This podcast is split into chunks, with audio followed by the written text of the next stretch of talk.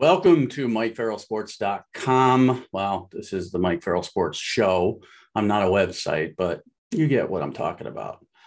This is the Mike Farrell Sports Show on the Bleav Network. Um, I like to do my podcasts completely unprepared. I don't know why. I, I find it fun. So I'm going to start first a little bit with the transfer portal. And I'm doing a separate podcast on the portal uh, on a weekly basis with Mark Bishonik, who is the guru behind at Farrell Portal, uh, our, our portal site. It's heating up. And the reason I want to talk about it is because it's heating up. Um, Tyler Steen from Vanderbilt committed to Alabama. That's a big one. They don't take a lot of commitments in the portal unless you're really good, like Elias Ricks, like Jahmyr Gibbs um, Jermaine Burton. So Tyler Steen is a guy that they really like quite a bit. He was a defensive end out of high school, which is funny. Did wasn't heavily recruited. Ended up at Vanderbilt. Now he's going to be perhaps a Landon Dickerson guy, but he's not a center. He's going to play tackle, uh, but definitely filling a hole there. Um, an interesting one for me is Mar'Keise Irving from Minnesota going in there. That means to me that Mo Ibrahim is going to be 100% solid, ready to come back next season, um, and will be fine. And he's going to be the guy carrying the laundry. Now, he had 700 yards, four touchdowns. He can catch the ball as well. Irving is extremely popular uh, in the portal already. And you would think Illinois, you know, because that's where he went. I mean, that's where he's from. You would think Iowa, because they were a favorite, Purdue. But you know, there's connections to the East Coast. Rutgers and Boston College are both pursuing him heavily. Uh, they both have connections to the Minnesota program. So keep an eye on that one. And then, interesting to me was the two UGA offensive linemen, and then I'll get off the portal. Um, Marius Mims, you know, five star in 2021, a kid that, you know, they tried to push inside at Georgia if they could because he couldn't win the tackle job and he wanted to be a tackle. Now, I've heard Florida State, uh, he has a tremendous relationship with Coach Atkins. I've heard Miami, uh, Mario Cristobal is targeting him specifically, but I've also heard he's wide open to many, many schools. Uh, I know Louisville's reached out and some others. So keep an eye on Mims and then Clay Webb, a former five star center first and only center I've ever known to be a five star, just didn't pan out. Uh, someone told me this week, I was talking to them about him. He was just the biggest, toughest kid in his conference in high school and just dominated everybody, a big bully, as they said. Got a little bit of trouble at Georgia uh, and never really cracked the lineup. So both of these guys, you know, Webb's a 2019, so it's been a while, uh, whereas Mims is a 2021. Both these guys will be uh, of interest to a lot of different schools. Webb probably less so. Um, you know, he doesn't really have the option of Alabama, maybe Auburn, uh, maybe Arkansas. Obviously, Sam Pittman has ties to Georgia, um, or maybe a Kentucky or Louisville or somebody like that. But Mims is the guy everyone's going to go after. And he's, to me, you know, not a plug and play because he couldn't win the job at Georgia, but a heck of a prospect who's going to get an opportunity to fill a tackle spot someplace um, if they need tackles. And everybody needs tackles. Florida State certainly needs tackles, and so does Miami. So watch out for those guys there. But again, watch out for my transfer podcast, Portal Pod. I do it every week with Mark Bishonik. It's riveting. It's interesting.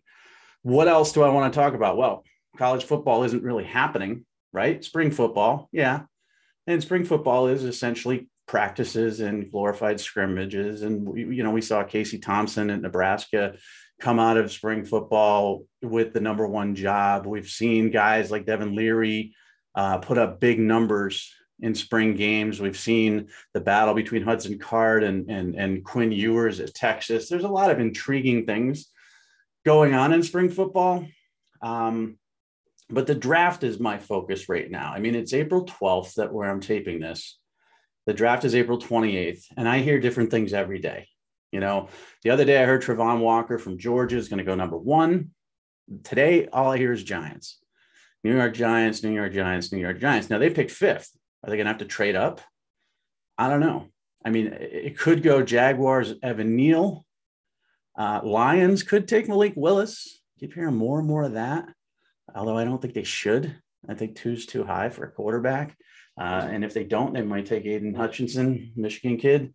Um, you know, then the Texans, they're kind of a wild card. I think somebody's going to try to trade up at three, uh, but they might trade up for a quarterback.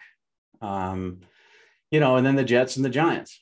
And I hear more Giants than Jets when it comes to edge rusher Travon Walker. So I think there's going to be a ton of trades inside the top 10. You know, I, I originally said maybe four. Uh, it could be that number. You know, that's a lot too. But you got the Jets and the Giants both with two picks in the top 10. You've got Carolina at six, needing a quarterback, but having very little draft capital. They might trade back. Texans might trade back as well. Uh, the Eagles might trade up. The Saints might trade up. Um, a lot of teams with two picks that might move up. And then even the Lions. I mean, they got two picks in the first round. They might trade down um, and target a quarterback late in the first round and see if they can get a one of these edge rushers that they, you know, covet. And it may not be Hutchinson, obviously, or, or Walker, but it could be a guy like Kayvon Thibodeaux. Uh, it could be, I don't know, Jermaine Johnson, Florida State, who I hear is moving up as well. I hear a lot of him with the Ravens. Um, I hear a lot of Sauce Gardner with the Atlanta Falcons, but I don't know if he'll be there at eight. Um, I'm hearing so many things, and we're still a couple weeks away from the draft. So that's kind of what's fun is that we're in a situation where we're so far out, but yet every day springs new rumors and it just gets absolutely nuts. So so last week I went with, you know, I went with the the the sleeper, the dark horse in each division. And and I change my mind on this stuff a lot. You know, I mean at one point in in the, you know, Atlantic ACC, I could like NC State, but are they really a dark horse? They had a really good year last year. Um, and then I could switch to Boston College. And, you know, we all know Clemson's going to be the favorite to win that, but Wake Forest is the reigning champ there. So, you know, I kind of changed my mind a lot about that stuff. But there's, there's, I think one thing that I really don't change my mind about that much, and that's who's going to win each division. Um, you know, I don't think that's too much of a debate. So if you start with the SEC, again, we are a long way a very, very long way from football season. But you've got to assume with Bryce Young and, you know, with Jermaine Burton and he having tremendous chemistry. This is what I hear is that Burton's going to be wide receiver one. Um, and that he's going to have a similar year to to Jameson Will, Williams if he could stay healthy. Not the same receiver. He's not as fast, but a better route runner um, and, and just more accomplished as a pass catcher. You know, and that defense, Willie Anderson, Dallas Turner, guys like that. I mean, it's it would be a huge surprise for anybody. I had Ole Miss as my my dark horse. Texas A&M isn't going to do it. Um, and we'll talk about a debate coming up too with A&M. Dabo versus Jimbo Fisher was, you know, on Twitter today, and there were a lot of people talking about that. And I'll get to my take on that. But I think that one's pretty obvious who the better coach is. But in the East, you've got Georgia, right? Who's going to beat them? Nobody. So that's pretty easy. And, and, and the easier it gets, unfortunately, the worse it is for college football. Now, the ACC provides a little bit of drama because Wake is the returning champ in the Atlantic, but we all assume Clemson is going to win it. There's, there's a battle going on at Clemson between Cade Klubnik, the freshman and DJ Uiagalelei, the um, you know disappointing five star who didn't have a great year last year and you know lost like 25 pounds and supposed to be better this spring but still wasn't looking that great. Um, if Klubnik wins it, DJ is probably going to head back to the West Coast and wouldn't surprise me at all if he ended up with Chip Kelly at UCLA. But that's a different story. But you have to assume Clemson, with what they've got coming back, especially on defense, they're going to win the Atlantic. Then you go to the Coastal. Okay, Pitt won it last year. Well, Jordan Addison's back, but Kenny Pickett's gone. Kedon Slovis, can he be as good? Maybe. I don't. I doubt it. Kenny Pickett's moved himself into a first round discussion. Um, who do you pick? North Carolina was a big disappointment last year. You know, this one's intriguing to me. You know, Miami, Tyler Van Dyke, good running backs, okay offensive line, great tight ends, no wide receivers. That's a problem. Defense, good defensive line, solid secondary, no linebackers. Uh, but I still think Miami is the team to beat with Cristobal in the Coastal. I think they got a shot of winning that division this year in his first year. Big 12, you know, last year Oklahoma State won it and Baylor gave them all they could handle, and Oklahoma was third. But you have to assume Oklahoma, right? But they lost so much. Dillon Gabriel, good quarterback, but are they good enough to win it again? Baylor might be the one with Gerry Bohanon to keep an eye on here. So I guess the Big 12 has some intrigue. I'm picking Oklahoma because I'm not dumb. I'm not going against a team that that is traditionally loaded and just had a rough year last year with a quarterback change and some injuries and you know some transfers that came in and didn't do what they were expected to do and kind of disappointed. Big 10, Ohio State, obviously in the East, that's easy. The West, I got Wisconsin. I think Wisconsin is going to put it together. Braelon Allen, that offensive line, you know, Graham Mertz, you hope bounces back a bit. Minnesota's tough, but they're losing some players. Iowa's tough, but Tyler Goodson is so good. I think they're going to realize how much he helped carry that offense. Purdue, Aidan O'Connell, good. That's an intriguing conference. So I'm going to say Wisconsin right now, but I could change my mind 15 times there. So maybe there is more intrigue than I thought. And then the Pac 12, you know, Oregon's going to win the, the North, right? you have to assume. I mean, Washington State's not going to do it. Um, Cal, Oregon State, Washington Huskies, Stanford, no. So Oregon should run away with it there. And they just got Josh Conerly, five star offensive lineman, who was a lot of people thought he might pull a surprise, go to Miami, where Cristobal is now, or go to USC. But I talked to some sources today, say he was done to Oregon long ago, and they don't know why he waited. They have no idea why he waited past signing day, but he's another five star offensive lineman. They are big on defense, big on offense, and they're going to be the team to beat. Utah is going to be the team to beat in the South. USC is going to make things fun. You got Caleb Williams, you got some talent, you got Lincoln Riley, but absolutely Utah. I think Utah has a chance to make the playoff, and that's going to be a debate on the website, MikeFarrellSports.com. Uh, you know who's going to be who's going to have the best chance to make the playoff for the first time uh, and, and, you know, first time being since it started, which was like what seven, eight years, eight years ago. It's not like historic. Um, so you could have a team like Utah, um, or you could have a team like Texas, or you could have a team like USC.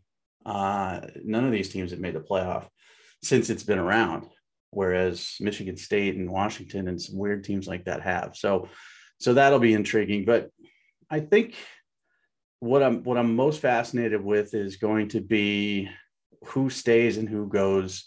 You know, you see this Texas A&M recruiting class. It's number one for everybody. I've got Alabama two. I got Ohio State three. I got Georgia four. I got Penn State a little higher than everybody else, fifth in 2022. But the problem in in today's game is that let's say you sign 28 kids or 25 kids, half of them are going to transfer, maybe more. So these recruiting classes aren't nearly as important. Now, Jimbo is getting all the attention for bringing in the number one class, and we'll get to the Jimbo Dabo uh, sort of discussion right now. But half that class isn't going to stay. And, and that's just the way it is. You look historically over the last few years with the portal, that's how it works. You know, people thought Demond Demas was going to be the greatest wide receiver, you know, at A&M in ages, right? You know, didn't pan out, gone. Don't know where he's going to end up. So you can't really count on these guys moving forward at least 100%. You can you count on some of them that have tremendous talent, like Walter Nolan. You hope it would end up being a great defensive tackle, end up having a three and out career. Um, but the one thing that A&M really kind of worries me about is player development. When you look at the draft, Kenyon Green got better, but not great. Isaiah Spiller got worse. Jalen Wydermyer could be out of the draft now. I mean, we're talking about guys that were DeMarvin Leal, top 10 pick heading into the season, might go second round, third round now. Talking about guys that were highly coveted that just didn't have good seasons and really didn't test well at all. So you have to wonder if A&M can take that number one recruiting class and develop it because eight and four last year, that's no good. Um, I don't care, you know, if you're in the SEC West. I don't care if you had injuries at quarterback. That's not good when you're making $10 million a year as a head coach. So if Jimbo strings together a couple more seasons like that, A&M fans are used to losing, and that's not a slam. They just haven't won. That's fact. But they're not going to be happy losing with great recruiting classes. You know, someone had okay recruiting classes, um, you know, but I, I, I just think when you look at Texas A&M under Jimbo, the recruiting classes have taken a step up. So that means the play on the field has to take a step up, and he's under pressure. So Dabo versus Jimbo, these are always interesting to me. I love it. You just throw it out of left field. Ryan Day versus Cristobal, and then people will argue, you know, oh Ryan Day, born on third base, inherited the Ohio State team. You know, Urban Meyer set him up for success, put it on a tee. He didn't do anything. He can't coach. And then you got the other people say Mario Cristobal can't coach yeah, he won, you know, the Pac 12 two out of three years, but they blew it down the stretch and they lost to some teams they shouldn't have lost to. And he's not a good game coach. He can only recruit. You just get those type of arguments. And most of them are negative, of course, as you could tell. Um, with Dabo, who's in the news, again, being quoted about NIL and how he doesn't like the professionalism of college sports. And listen, nobody does. You can't argue against it though. You can't. You cannot say that these kids should not be paid, period, especially when coaches are getting paid so much. And you cannot also say that the portal should be abolished or they should have to sit out a year when coaches can move from school to school year to year. So you cannot like it. Name, image, likeness is very confusing to me. And I delved into it last year it's kind of dirty and I don't like it. But I can't argue against it. These kids deserve to get paid. They deserve to make money. We've made millions off of them. NCAA football institutions have made millions off these kids for years and years and years. It's time for them to get something back. Dabo, just quiet. Just lie. Everybody lies. Just lie. NIL is great. I love it. Great opportunity for these kids. They deserve it. They work really hard. Just lie, man. And he still won't lie. And he's stubborn. And that worries me because he's stubborn about the portal as well you know, my portal's in that locker room. Well, you know what? You had more kids leave than come in from the portal this past year. You're not immune to it. So the rules that you put together, like you can't commit and then take another visit, blah, blah, blah. You know, we don't take transfers and you shouldn't transfer. Kids don't care. They're going to do what they want, and you have to do what you want for your program. So he said he's going to attack the portal based on positional need. No, no, no you attack the portal based on who the best player is. Uh, Nick Saban attacks the portal, you know, very selectively, but you could argue he needed a speedy wide receiver. He got Jameson Williams and it helped them get to the championship game. He could have lived without him. He had other receivers. He would hope that young guys would step up. They didn't, but you would hope at the beginning of the season they would. Henry To'oTo'o, you know, you get other linebackers, but he Nick Saban does different than everybody else. He can pick positionally if he wants to, because he's Nick Saban and he wins national championships like every other year. Dabo's won two, and he's done great. And he's a better coach than Jimbo Fisher. It's not even close. Jimbo won one, so you got to give him his props and his respect as one of the best coaches currently in college football because he has a national championship. And everybody says, "Oh, well, Jameis, you know, Winston won it for him." Blah blah. Who cares? Don't care. You think Dabo would have won without Deshaun Watson? You think Dabo would have won without Trevor Lawrence? It's just the way it is. You recruit him, you coach him, you win a national championship, you deserve it. So it's an interesting debate, but Dabo is the better coach.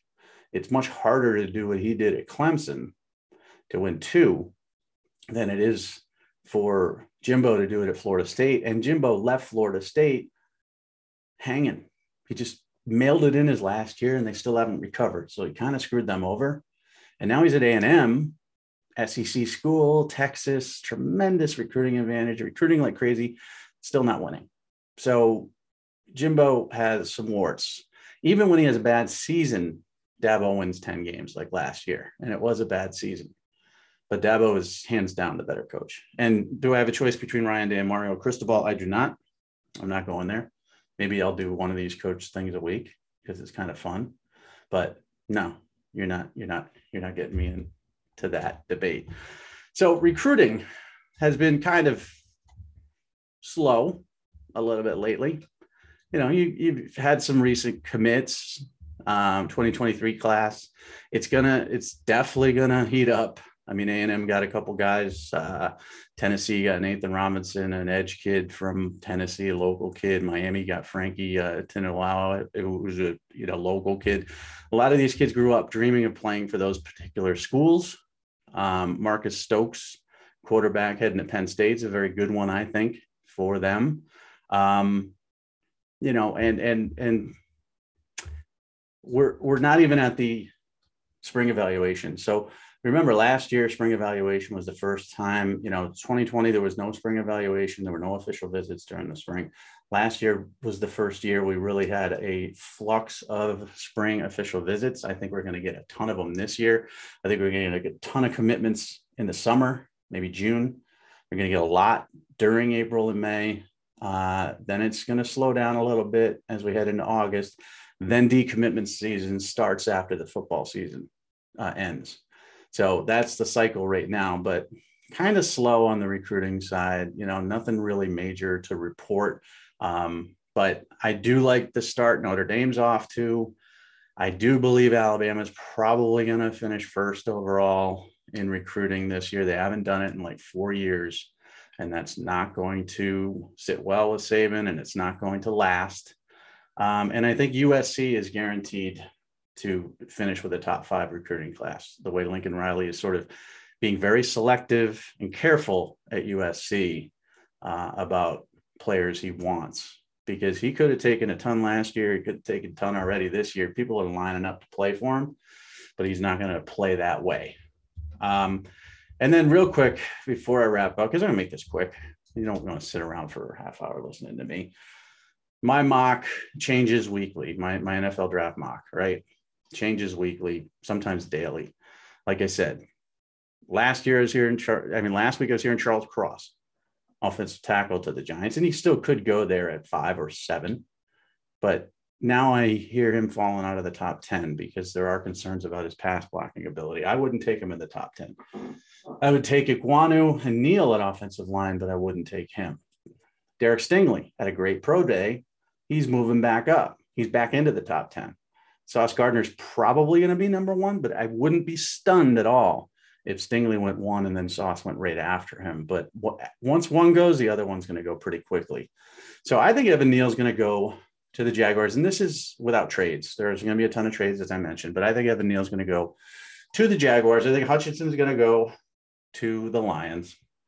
I think uh, the Texans will take the best available player at that time, and that's Ickey Ekwonu. Um, and then the Jets are very intriguing to me. They're not going to take a defensive lineman, I don't think, at four, which is why I think Travon Walker is going to slide to five to the Giants. They're not going to take Kyle Hamilton. They're not going to take another safety in the top four like they did with Jamal Adams. So what are they going to do? Do they get, you know, do they go wide receiver at four and take Drake London and give Zach Wilson a, a, a big body? Do they go corner and, and take Gardner? I've heard he could go as high as four. I think they're going to go corner. I think they're going to go corner. Uh, and I think it's going to be Gardner at four. Then I've got Travon Walker at five.